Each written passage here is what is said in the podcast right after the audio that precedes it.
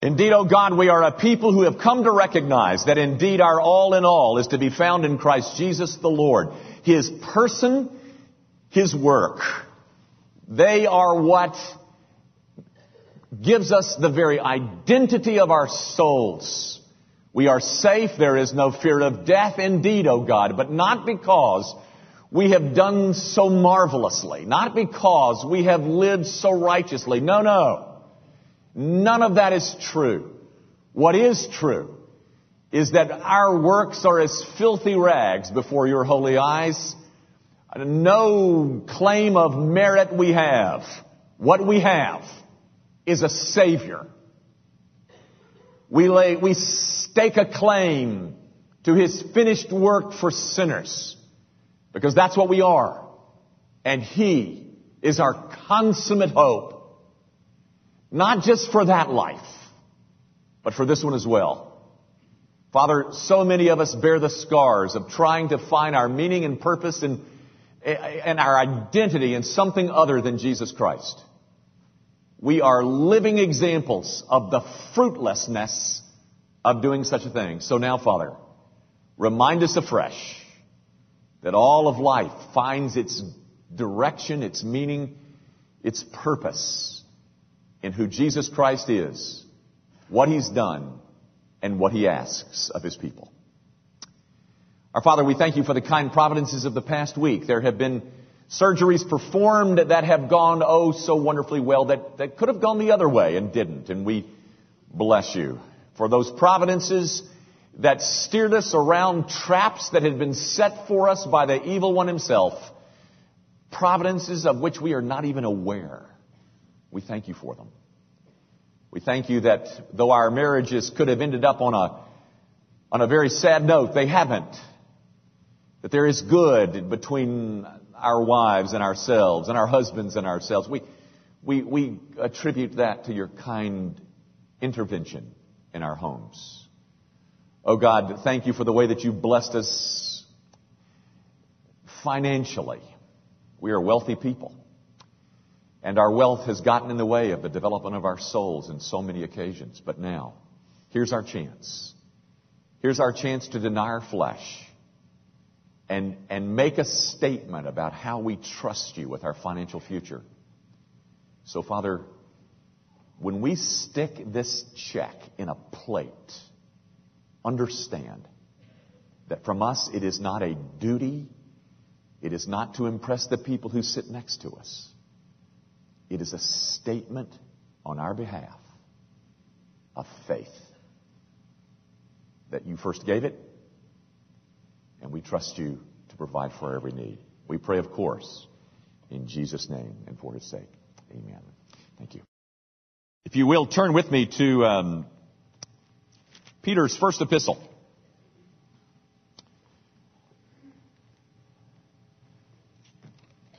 He's got two, as you know. We're going to read from the first one. We'll begin in chapter 1 at verse 3.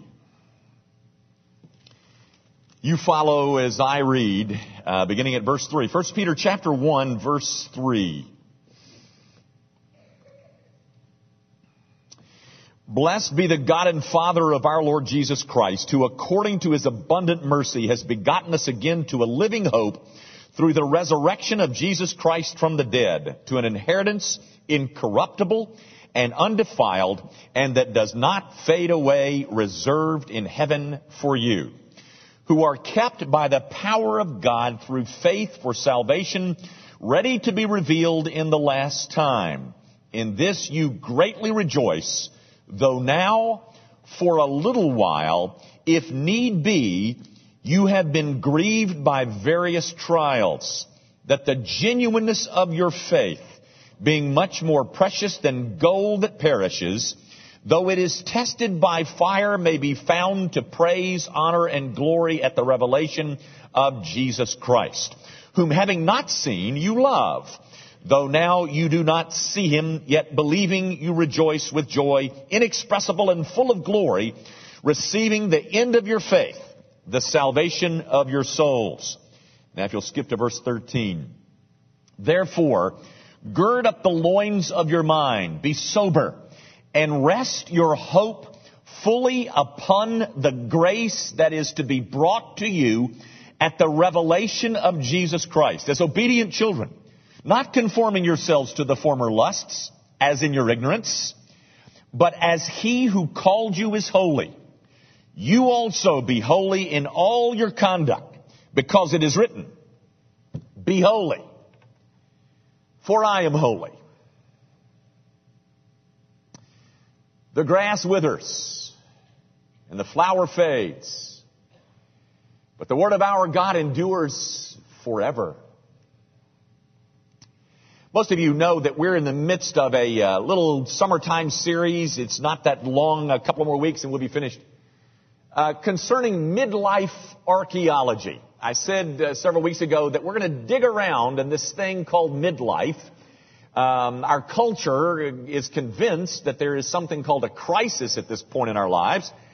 But we're going to dig around in this thing and find out if we can't make some sense out of it and try to uh, respond to it with a with a greater um, success, if we, or maybe minimizing or even perhaps avoiding that thing that's supposed to be waiting for all of us, called a crisis, a midlife crisis. What I've done in this series is gather up a, a number of of issues, um, if you know what I mean, uh, uh, issues that seem to be uh, inevitable in this period of our life. Like last week, as you might remember, we looked at the issue of regrets. Uh, we're going to look at another one this morning, and then two more, and then we're all finished. But what I've what I've sought to do is is uh, um, really using my own life. You know, in, in all honesty, guys, um, I don't know that I've ever preached a sermon that is more uh, autobiographical than is this one. Not that, not that I'm the subject. I'm not the subject. But uh, when it came to digging around, I really didn't need to bother you because I had enough uh, material in my own broken soul to uh, to offer in this series. You know, um, as I as I stand here, you're all wondering what happened to him. Did he fall down? Did he get hurt someplace? Oh no no no. These marks on my face are just another evidence of my own midlife. Actually, I'm a little beyond it, uh, according to sociology. You know, I go to the doctor and get things cut off me all the time. This is just one more getting. I mean, I didn't have to look at your lives. All I had to do is look at my own. So again, what I've sought to do is just come up with a number of issues that seem to frequent this period of our lives. And so what I want to do this morning is take a look at this passage uh, by the apostle Peter, take a look at his words, and to, and to put together um, what I'm calling a robust theology of suffering. Which I'm hoping will help us make a little bit of sense out of some of the things that we experience at this period in our lives. Not to say, not to say that difficulty and trial and suffering doesn't occur in other periods of our lives. But it does seem to be more frequent, does it not? In this period known as, as midlife, more things just seem to unravel in this period of our lives than other periods. So, what we're going to do is take a look at this passage and see what we can cook up in terms of a robust theology of suffering. You know, guys, as you ramble around in this text, um, I, I, you might not know it, but the first epistle of Peter um, is considered a, a, treatise, Peter's treatise on suffering. It's all through this book. But as you ramble around in this in this uh, early portion of it, the thing that struck me first is that God is the author of it all. I'm not talking about the book. God is the author of it all. That is, whatever it is that you're experiencing, He is the author of it all. In, in this passage, actually in the book, but in this passage, God is center stage. He is the, He is the divine playwright. He is, he is behind this. He is directing this. He is in this. He is producing this. He is in the middle of this whole thing. This is not some kind of lady luck we're dealing with. This drama is all His.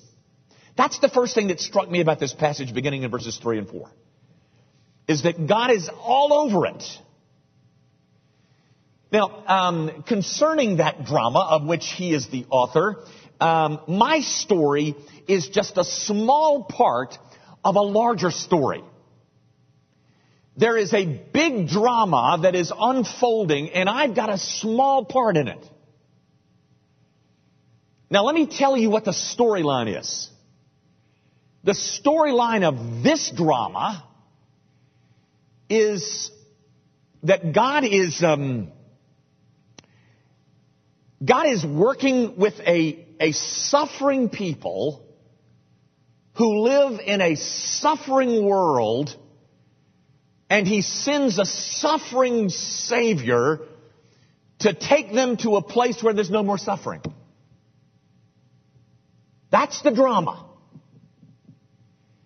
And my life is a, is a, is a small little portion of that larger drama that he is the author of. He is the producer, the director. He's in it. He's playing in it. He's, he's, he's pulling all the strings.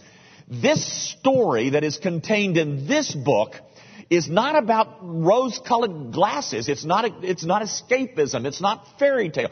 It's very real. And it, it points towards a rescue. Now guys, I, I, again, I'm trying to put together a robust theology of suffering that will allow us to make some sense of all the things that we face. And I want to start with that. Hopefully, that's a good place to start. Simply this. The acknowledgement and the awareness that this, this whole drama of which my life is a small part, there is an author, there is a playwright, there is, there is somebody who has scripted this thing, and, and it's God. He's in it, behind it, producing it, directing it.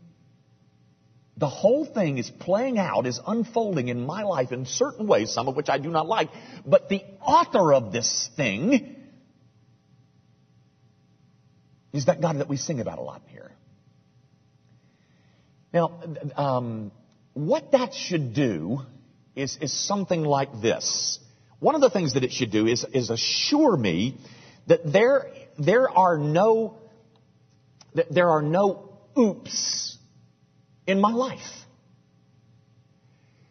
God is not pacing the corridors of heaven, wringing his hands, wondering, how did that happen? Um, there, there, there is not something over which he looks or at which he looks in my life and says, oops. No. No. Which means, my brother and sister in Christ, it means this. That there is a redemptive purpose in all this stuff that we face. There is redempt, not just purpose, but redemptive purpose. I, I don't know whether you've got an NIV Bible, but the NIV um, in verse 7 uses, I've got the New King James, but the NIV says, these have come. That is, these difficulties, these trials, these have come with intent, with purpose, with redemptive purpose. It, it, it wasn't it wasn't something that just got out of hand. These things have come. They've come with intent. So the question before the house now is, okay, what is the intent? What is the purpose of all this? Well, guys, um, I, I want to suggest to you several images, but the first image that I want you to see is contained in the text. It's found in verse 5, and you'll notice that there is a mention of a precious metal, gold, uh, and it uh, that perishes, though it is tested by fire. That's the first image, guys. In answer to the question of what is this redemptive purpose, the first thing that you must look at is the image that's contained in the text, and that is that there is something that is precious that is filled with uh, impurity. You know, guys, we, we all start this Christian life much like iron ore, or like gold, but like iron ore, and there's lots of impurity that is mixed in with the good stuff.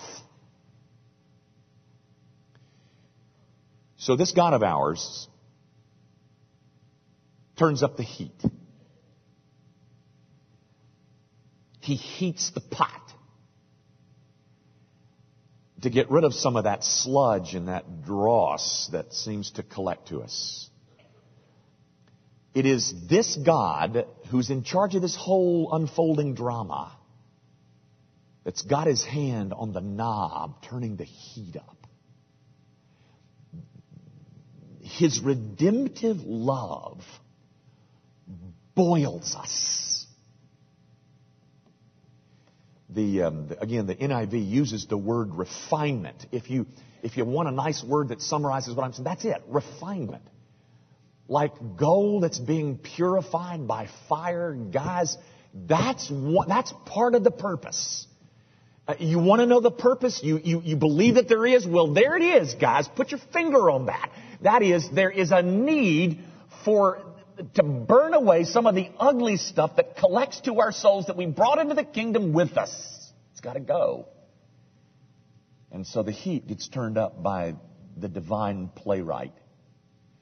Here's another image, a second image that's not in the text, but in fact, I didn't think of this, I, but I think it's a great image. It's a great image because, I mean, it's a great image to me. It is like, that is, uh, that suffering uh, comes into my life like a spiritual dentist. Now, that's the spiritual dentist. I didn't think of that, but I, I think it's a great image. Spiritual dentist. Guys, dentists laugh about being the most hated professionals there are, the most disliked professionals there are. You know, I, I, I do everything that I can possibly do to avoid having to visit a dentist. You know, um, C.S. Lewis tells a story about when he was a child, when he would get a toothache, he wouldn't tell his mother about the toothache. Because if he, if he told his mother about the toothache, then she would give him an aspirin and she'd put the aspirin on the tooth and, and, and that would help the, the throbbing of the tooth. But the next day, she was going to make an appointment with the dentist. So to avoid that, he just didn't tell her. You know, I'm not, I don't want to go to that dentist. No, no, I don't want to. So he just, until it got unbearable, then he had to go tell his mother and she, she provided some immediate relief. But the long-term relief took place in a dentist chair. Now, you know what? Guess who it is that's holding that awful drill?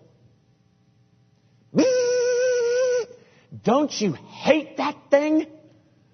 I hate it outside my mouth, inside my mouth, hanging onto the little thing next to the chair. I hate it. You know, it's, it's like 40,000 RPMs a second or something. And I think, oh, they're about to put that thing in my mouth. My mouth is very important to me. but I avoid that as much as I possibly can, even knowing that it's good for me. It would be a good thing if I went. But I don't want to go. Um,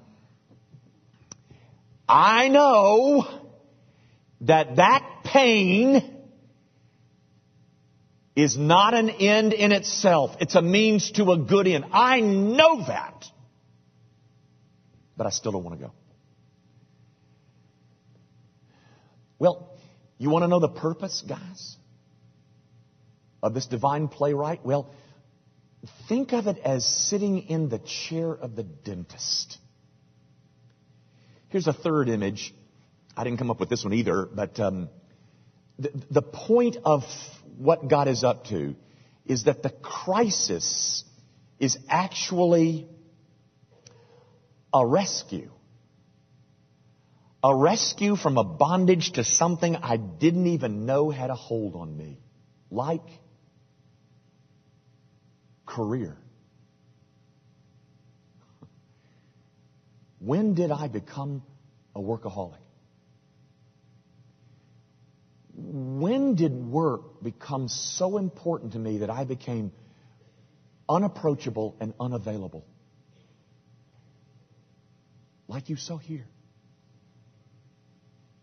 Or um, things. How did I get to the place where I had to have the expensive, the new? How did I get there? Or um, appearance. How did I become so consumed with my body and clothes? How is it possible for me to change so significantly and not even know it?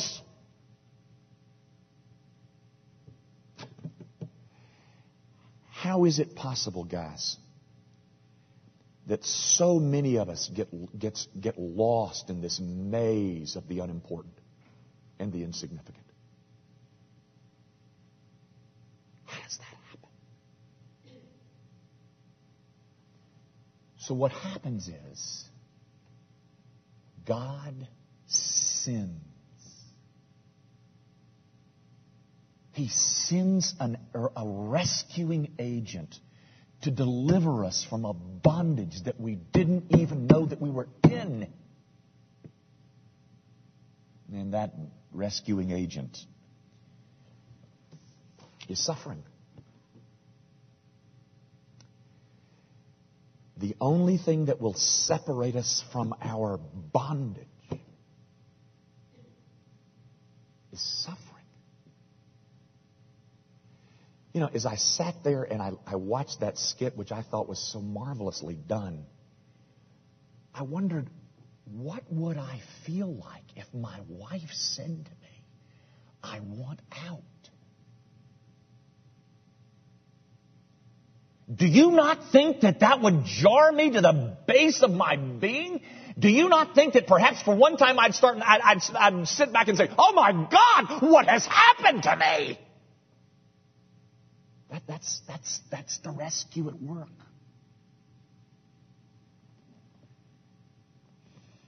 My tiny story in the midst of this grand and glorious divine drama being played out. And what is God doing? Well, first of all, He's refining, He's purifying, and then He's, He's drilling out the decay, and then He's rescuing me. You want to know the purpose? There it is. Three images one of which ought to register, I hope. Now, guys, what is my part in this play? That is, the, the play that God wrote. Here's what you have and what I read this, to you this morning. What you have is Peter says something like this. If this is what is going on, then this is what you do in response to what's going on. Uh, that is, how do I live within the plot? Peter says, okay, here's the plot. Verses 3 through 9. Now, in response to my recognition that this is what is happening, what do I do? How do I respond? And that's contained for you in verses 13 through 16. If you'll notice, verse 13 begins with the word therefore. If you're any kind of student of the Bible, you know that that's a key word in interpreting the Bible. The word therefore, you always ask, what's the therefore, therefore? Okay, the therefore is therefore this, guys. It is telling you what is to be my response to the recognition that this is going on. Okay, God has designed this marvelous story that is unfolding in my life to refine, to rescue, and to dig out decay. Okay, how am I to respond to that stuff? You know, because I, I very honestly, I don't care for that drill. I don't want the drill, I don't want the chair, I don't want the office, I don't want the appointment, I don't want any of it. How am I supposed to respond to that? There are five things within this text that I want you to see, guys, and then we're finished. Real quick. First of all, in verse 13, he starts off by saying this Therefore, gird up the loins of your mind. All right, guys, understand that my, the first um, point of my response is going to have something to do with my mind. I am being asked, I am being called to return to what I already know to be true and work outward. I am being called, folks, to deduce. That is constantly the apostolic method, guys.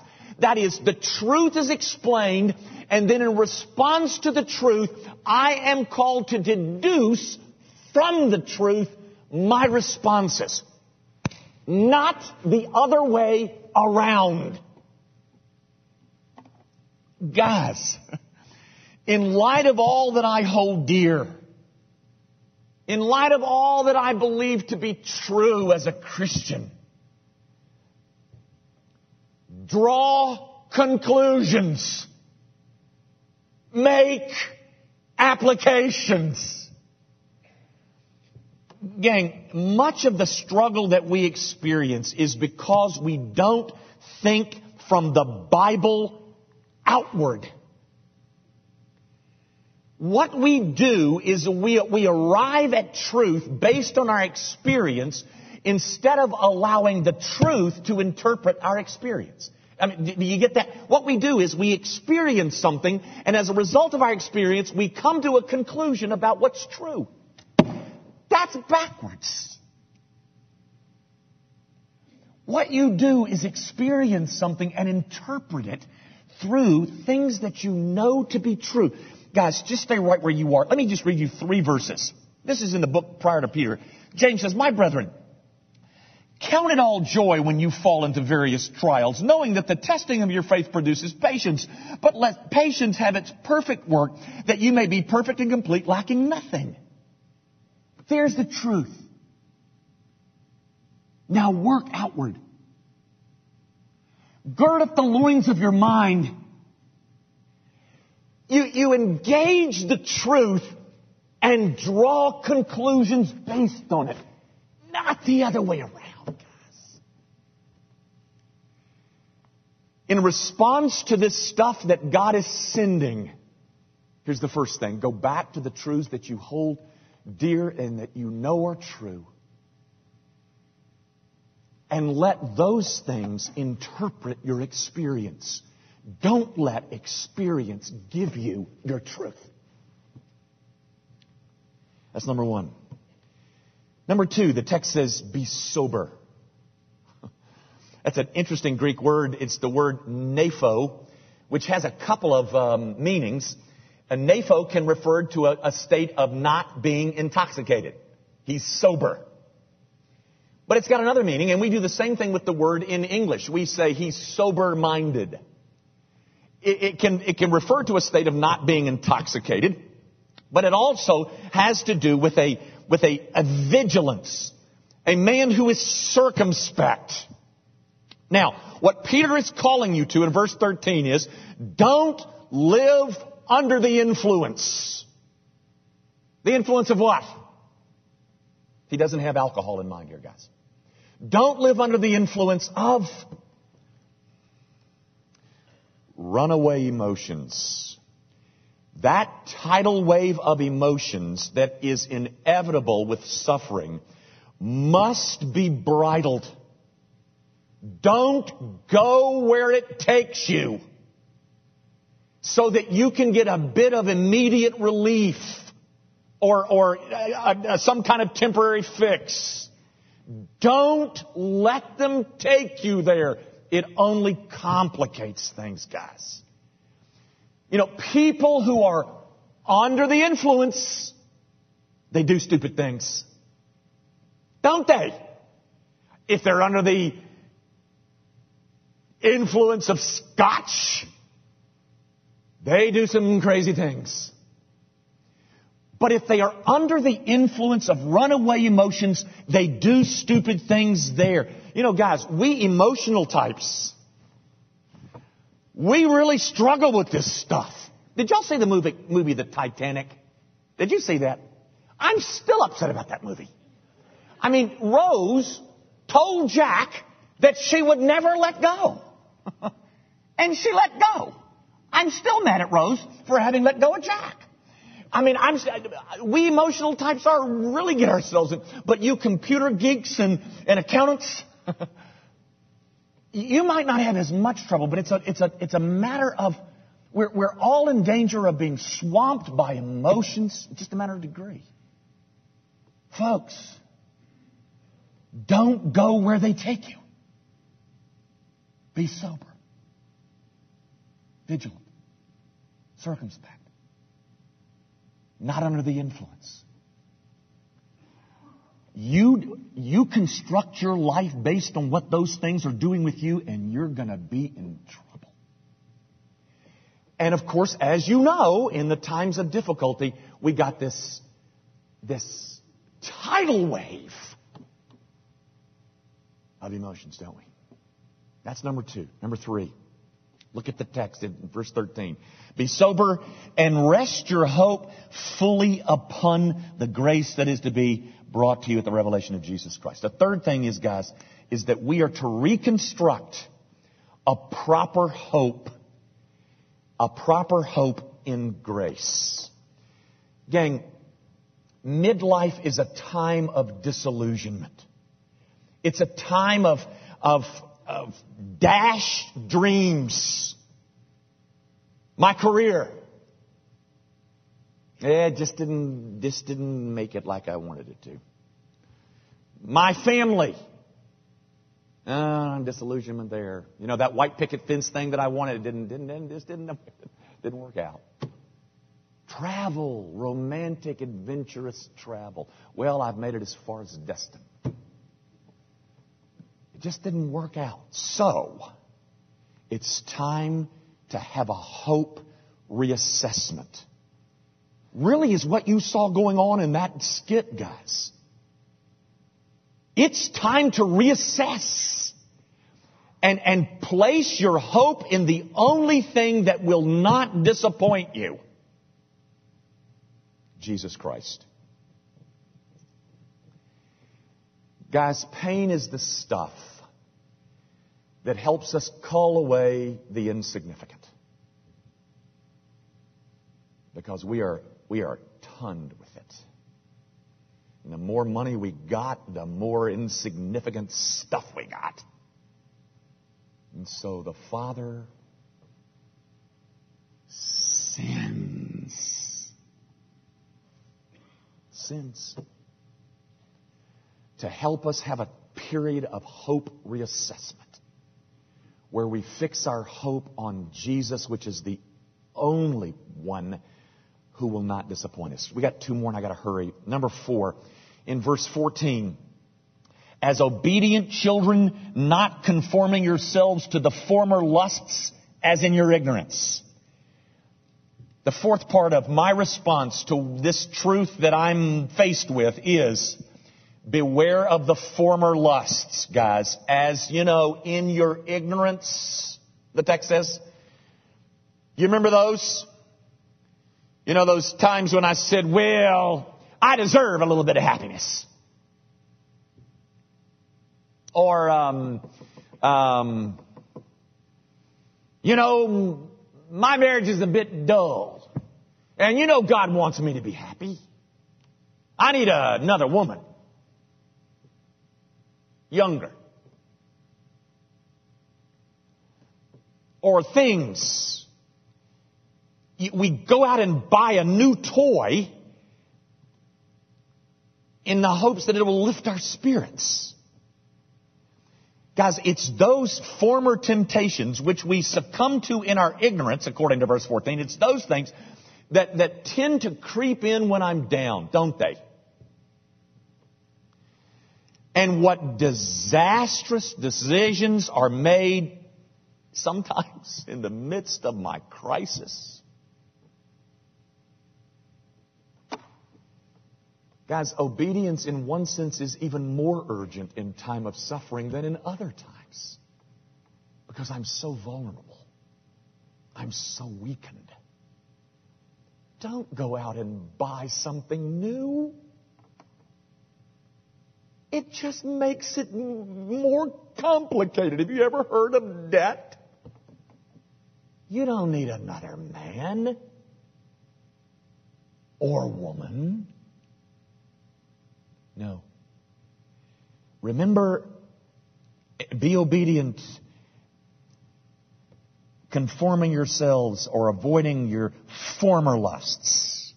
Not conforming to those former lusts, as in your ignorance. And then finally, the fifth part of my response to this drama that's unfolding in my life. We're told in verse 15 and 16, but as he who called you is holy, you also be holy in your con- in all your conduct, because it is written, "Be holy, for I am holy." So the call is for God's people to pursue holiness in the midst of their suffering, doing the right thing long enough, even when the pain is out the roof. But Dr. Young, that, that's exactly what I have been doing, and, and look what it's gotten me, uh, breast cancer.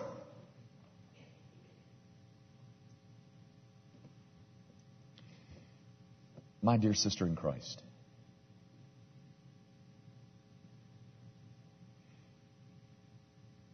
obedience did not produce your breast cancer.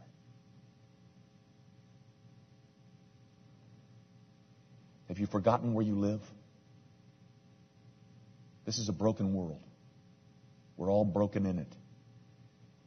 And the entrance of sin in Genesis chapter 3 brought widespread carnage. A carnage which will one day be mopped up. It'll be reversed.